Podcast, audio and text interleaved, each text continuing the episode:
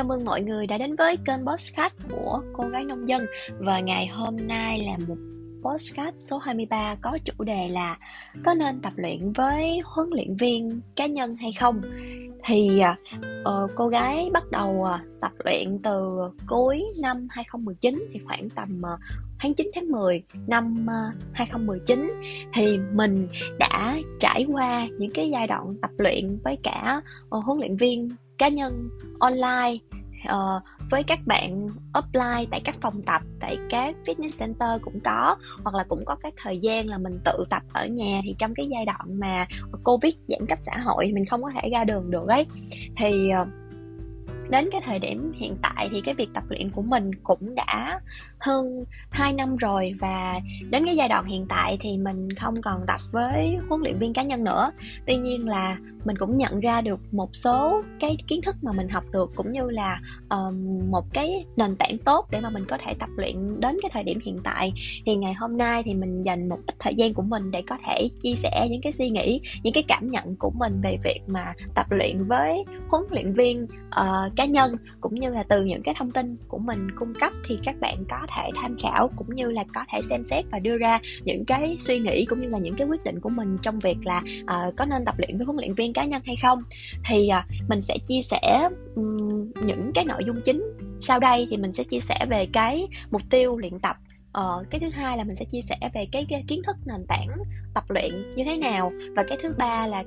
một cái vấn đề mà mình nghĩ là mọi người đều cân nhắc khi việc tập luyện với huấn luyện viên cá nhân, đó chính là về vấn đề về tài chính, về chi phí. Thì mình cũng chia sẻ rõ luôn về cái chi phí, nó sẽ có những cái chi phí như thế nào và cái chi phí đó nó có hợp lý hay không, thì các bạn có nên đầu tư hay không chẳng hạn. Và cuối cùng là mình sẽ nói về một số lưu ý của mình trong cái việc là lựa chọn huấn luyện viên cá nhân, cũng như là đưa ra những cái cảm nghĩ của bản thân về cái quá trình tập luyện, để cho các bạn có được một cái bức tranh tổng quan về cái việc tập luyện với huấn luyện viên cá nhân là như thế nào. Thì mà mình sẽ bắt đầu với cái mục tiêu luyện tập trước tiên ha. Thì khoảng tháng 9 năm 2019 thì khi bắt đầu xem lại những cái tấm ảnh, những cái video của mình, thì mình mới phát hiện ra rằng là hình như là mình đã bị lên cân không kiểm soát rồi, mình ăn uống cũng hơi quá đà rồi, mình cũng hơi bị stress trong công việc rồi. Thì cái lúc đó là mình cũng không để ý rằng là cân nặng của mình nó đã lên như vậy mà mình chả hay, tại vì mình cũng ít khi mà có cân ký á mọi người. Thì khi đã nhận định ra được rằng là có những cái bộ đồ mà đã lâu quá thì mình cũng không mặc vừa rồi, và khi mặc vào thì nó hoặc là chật hoặc là không vừa luôn. Rồi bản thân thì lúc nào cũng cảm thấy là mình xây dựng được một cái bộ thói quen nó rất là xấu, cái chẳng hạn như là rất thường hay ăn đêm và rất thích ăn đồ béo hoặc là đồ ngọt chẳng hạn. Thì khi mà mình đã phát hiện ra bản thân như vậy rồi thì mình suy nghĩ ngay đến việc là mình cần phải thay thế những cái thói quen xấu đó thành những cái thói quen tốt hơn, để cho mình có thể có được một cái cơ thể khỏe mạnh để có thể làm nhiều việc hơn chẳng hạn. Thì mục tiêu luyện tập của mình nó bắt đầu từ cái việc là mình muốn giảm cân, hoặc là cũng có một số bạn cũng bắt đầu với việc tập luyện bằng các bạn có cái mục tiêu tăng cân chẳng hạn, hoặc là một cái mục tiêu cao hơn nữa là khi các bạn đã có một cái thân hình, một cái body vừa phải rồi và nó hợp lý rồi, và các bạn có một cái mục tiêu là muốn xây dựng nó để cho nó đẹp hơn, nhìn nó thể thao hơn, và cái tỷ lệ cơ mỡ nước trong cái thân hình đó nó sẽ có những cái tiêu chuẩn như thế nào đó chẳng hạn. Thì khi mà các bạn đã có những cái mục tiêu tập luyện cho các bạn như vậy rồi, và các bạn chưa biết phải làm thế nào, các bạn chưa có một cái lộ trình cho cái việc tập luyện của mình trong 1 năm, trong 2 năm, trong 5 năm hoặc là trong 10 năm nữa nó sẽ ra sao, và các bạn đang rất cần một cái người để có thể động viên, cũng như là một cái người có thể khích lệ các bạn mỗi ngày để các bạn có thể tập luyện tốt hơn, thì mình nghĩ lúc này thì các bạn có thể cần một cái người hỗ trợ, hoặc một cái người gọi là huấn luyện viên cá nhân để có thể nhắc nhở các bạn từ cái việc là ăn uống đến cái việc là tập luyện, giờ giấc ra sao, ngủ nghỉ như thế nào. Thì mình đồng ý rằng là bây giờ trên mạng cũng đang có rất là nhiều khóa online, cũng như là trên các kênh YouTube thì cũng sẽ có những cái bài tập cũng như là những cái video chia sẻ về chế độ dinh dưỡng hoặc là tập luyện. Tuy nhiên là mình nghĩ là mỗi người sẽ có một cái phong cách học tập khác nhau. Với mình là mình không thích học qua việc xem video, mình thích học qua nghe nhiều hơn. Ví dụ như trong lúc chạy bộ hoặc là trong lúc làm việc thì mình vẫn có thể nghe những cái kiến thức nào đó thì mình tự học thông qua nghe như vậy. Và mình nghĩ đôi khi một số người còn phải tập thông qua cái việc là phải thực hành trực tiếp và có người sửa chữa nữa. Thì đối với những cái bạn mà phải có một cái ai đó dạy hoặc là hướng dẫn, thì các bạn cũng nên xem xét đến cái việc là các bạn cần có một cái huấn luyện viên cá nhân để mà mình có thể là vừa thực học mà vừa thực tập luôn. Thì đó là đôi nét về cái mục tiêu luyện tập của các bạn. Cái thứ hai là về, mình muốn xin chia sẻ là về kiến thức nền tảng trong cái việc tập luyện cũng như là dinh dưỡng của bạn. Thì nếu mà bạn là một người mới, bạn có một cái nền tảng thể lực kém, định nghĩa của mình một nền tảng thể lực kém là có nghĩa là bạn đã lâu bạn không vận động rồi, và đôi khi bạn chỉ đi bộ ít trăm mét thôi thì bạn cũng đã bắt đầu thở dốc rồi, thì kiểu tim mạch của các bạn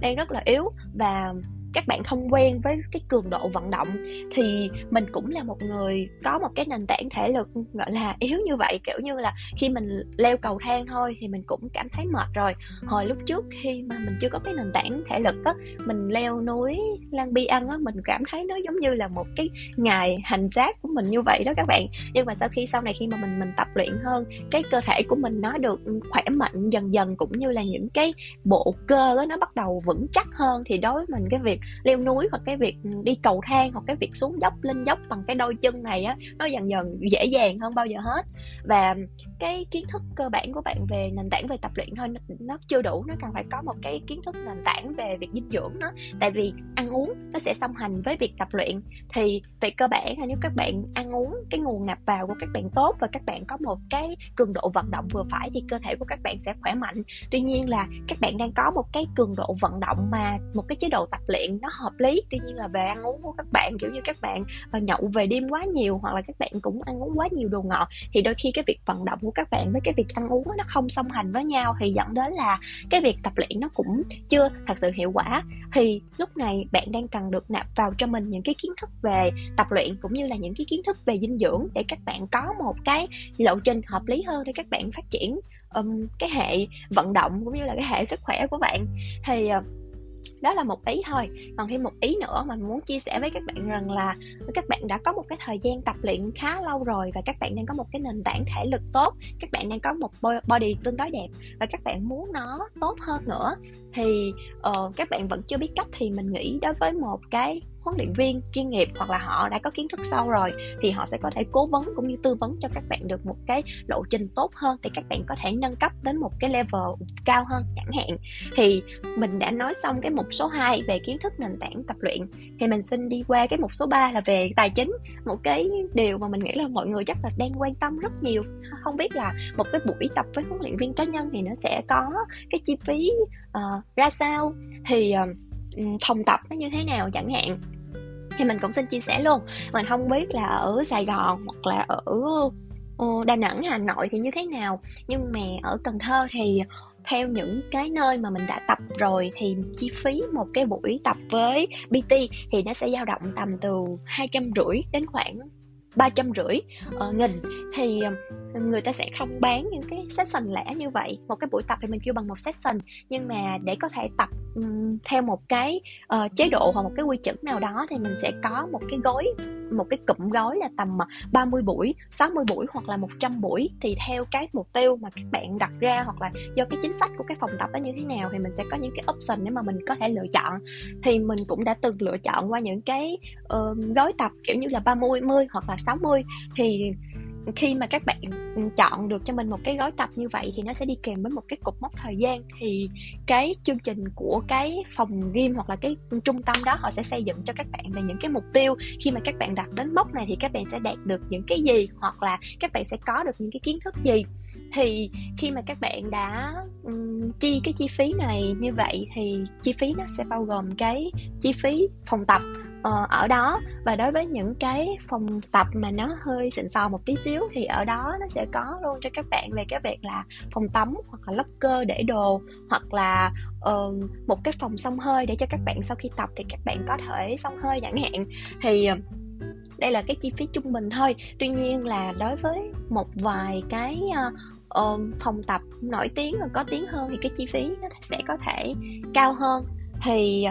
đó là một số cái thông tin mà mình có thể cung cấp đến các bạn để mà các bạn có thể quyết định rằng là mình có nên đầu tư cho cái khoản chi phí này không. Tại vì thật sự mà nói thì với chi phí này thì nó không hề thấp tí nào, chỉ khoảng một buổi tập thôi thì mình có thể là trả cho việc là mình thuê được cái phòng tập nửa tháng hoặc là gần một tháng đối với những cái phòng gym thông thường bên ngoài rồi. Thì đó là một vài kiến thức mà mình có thể cung cấp cho các bạn để các bạn có thể có thời gian suy nghĩ thêm, cũng như là có thể đưa ra những quyết định cho các bạn rằng là có nên tập với PT hay không. Tuy nhiên là mình xin nhấn mạnh một vài lưu ý sau đây trong cái quá trình tập luyện của mình để cho các bạn có thể có cái nhìn tổng quan hơn. Đó chính là về việc mà lựa chọn PT, lựa chọn cái huấn luyện viên cá nhân khi tập trung với các bạn. Thì cũng có một vài anh chị hoặc là một vài bạn bè của mình nhắn tin cho mình rằng là có nên tập luyện với huấn luyện viên cá nhân hay không và nên lựa chọn một cái huấn luyện viên như thế nào. Thì mình nghĩ là bắt đầu thì nó liên quan đến mục tiêu tập luyện của các bạn là gì thì các bạn lựa chọn PT như thế ấy. Nếu mà đối với mình nha, thì mình quan trọng là PT một cái điều gọi là tiên quyết luôn là về kiến thức chuyên môn của cái PT đó như thế nào. Tại vì á, tập luyện nếu mà mình tập sai hoặc là mình không quan trọng đến cái việc mà phương pháp tập hoặc là cái cách thở thì nó rất có thể là dễ gây ra những cái chấn thương tiềm ẩn mà mình không thể nào biết được. Thì một cái PT mà có cái kiến thức chuyên môn tốt thì họ sẽ có thể chỉ ra cho bạn được những cái điểm sai của bạn trong cái lúc tập. Ngoài ra, một cái điều mà mình quan tâm nữa đó chính là cái PT đó phải hợp style, hợp cái phong cách sống với mình, kiểu như là cũng như là đồng điệu. Mà mình luôn cảm thấy rằng khi tập với cái huấn luyện viên đó thì mình cảm thấy là ngoài cái kiến thức tập luyện ra thì mình được có thêm những cái cảm hứng về cuộc sống này, cũng như là được đẩy thêm một cái nguồn năng lượng để cảm thấy là sau khi một cái buổi tập rằng là mình có nhiều sức khỏe hơn, mình có nhiều năng lượng hơn để mình có thể làm nhiều chuyện nữa. Thì tập luyện đối với mọi người thì mình đối với mình ra mình suy nghĩ chỉ có hai trường phái thôi: trường phái tập luyện áp lực và trường phái tập luyện không áp lực. Còn mình cái kiểu là mình dựa cả tập mình vừa vui hay sao á, mình đi tập mình quan trọng cái chuyện vui lắm, kiểu như mà đi tập mà không vui thì cái buổi đó không phải là một buổi tập á. Hoặc là kiểu như là sáng ngày hôm sau khi mà mình thức dậy mình cảm thấy mình chán nản mà mình không muốn đi tập nữa thì có thể là việc lựa chọn PT của mình đang có vấn đề rồi. Thì đồng nghĩa là trong một năm luôn các bạn sẽ có 12 tháng đúng không? Thì sẽ có những cái giai đoạn ví dụ như bạn cần đi ăn cưới, hoặc là bạn cần đi tắm biển, hoặc là bạn cần cho một cái giải chạy 21 cây hoặc là 42 cây chẳng hạn. Thì lúc đó, trong khoảng thời gian trước đó thì bạn cần phải đầu tư một cái nền tảng thể lực rất là chắc chắn để các bạn có thể đẹp, hoặc là các bạn có thể đủ khỏe mạnh để có thể tham gia cái điều mà các bạn muốn. Thì giai đoạn đó đồng nghĩa với cái việc là việc tập luyện của các bạn nó cũng sẽ hơi áp lực hơn. Thì do vậy thì khi tập với PT thì các bạn cũng sẽ có những áp lực, do là PT sẽ tạo ra những cái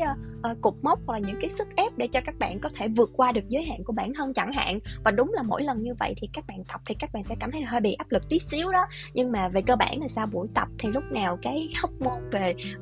năng lượng đó, nó cũng giúp cho các bạn kiểu như uống cà phê vậy, làm cho các bạn vui hơn. Thì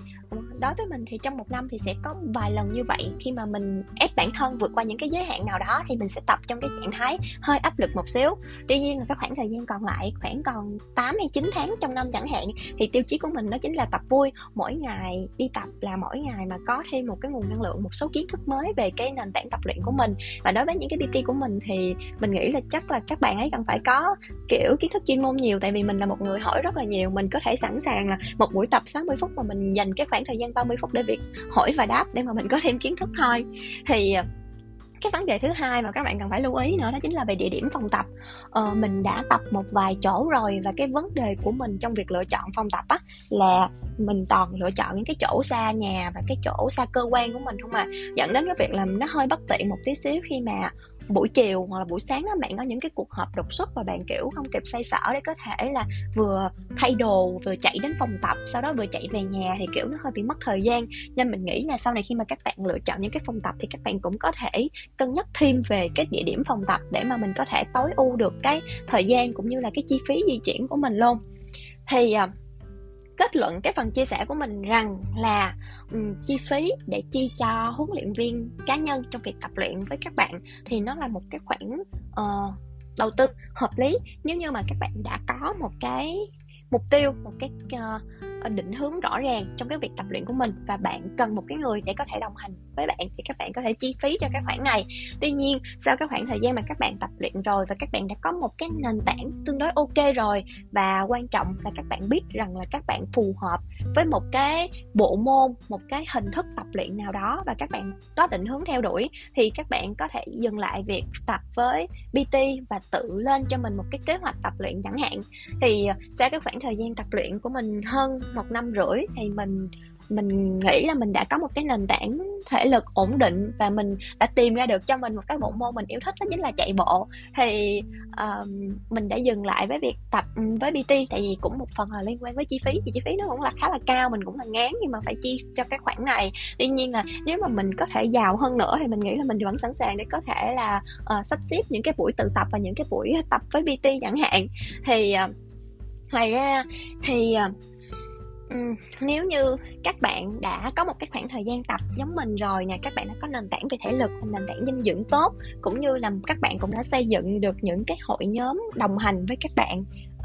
thì các bạn có thể tự xây dựng cho mình một cái giáo án, một cái lộ trình để các bạn có thể theo đuổi nó và tập luyện từ năm nay, 5 năm sau hoặc là trong những năm về sau nữa. Đối với mình là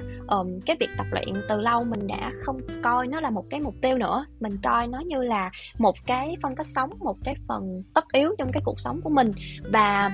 hồi trước đây á các bạn, khi mà mình bắt đầu mình tập luyện á, mình tập 2-3 tháng thôi nhưng mà mình cũng đòi hỏi về cơ thể của mình là phải giảm được bao nhiêu cân, phải đạt được những cái ABCXYZ là gì đó. Tuy nhiên đối với cái nền tảng cũng như là cái hệ cơ thể của mỗi người á, thì nó sẽ có những cái ưu điểm và những cái nhược điểm khác nhau, dẫn đến cái việc là có thể là sẽ không đạt được mục tiêu đó chẳng hạn. Thì sau khi trong cái quá trình tập luyện của mình á, mình hiểu về bản thân nhiều hơn, mình biết là cơ thể của mình là dáng người gì, sẽ có những cái điểm yếu nào. Ví dụ như mình thì cái đùi của mình nó sẽ hơi to chẳng hạn, thì sẽ có những cái điểm yếu mà vốn dĩ là bạn sinh ra là bạn đã như vậy rồi và rất khó để có thể khắc phục. Thì mình nghĩ là ngoài cái việc tập luyện ra thì cái việc mà trang bị cho mình những cái kiến thức về thời trang hoặc là những cái về phong cách sống chẳng hạn, thì các bạn có thể khắc phục những cái điểm yếu của mình thông qua là lựa chọn những cái quần hoặc là những cái váy gì đó để làm cho cái đùi mình bớt to chẳng hạn, tạo hiệu ứng bớt to, hoặc là đôi khi các bạn có cái vai hơi đô cong một xíu giống như mình chẳng hạn, thì mình nên lựa chọn những cái áo hoặc là những cái đầm như thế nào để có thể che đi cái phần khuyết điểm đó. Và việc tập luyện vẫn nên duy trì, bởi vì đơn giản thôi, bạn tập luyện càng lâu thì mình nghĩ là nó sẽ càng đẹp, và cái điều đẹp đó nó thể hiện thông qua là cái sự tự tin của bạn cũng như là cái kiến thức của bạn về hiểu bản thân của bạn là như thế nào. Thì mình rất là vui thì mình có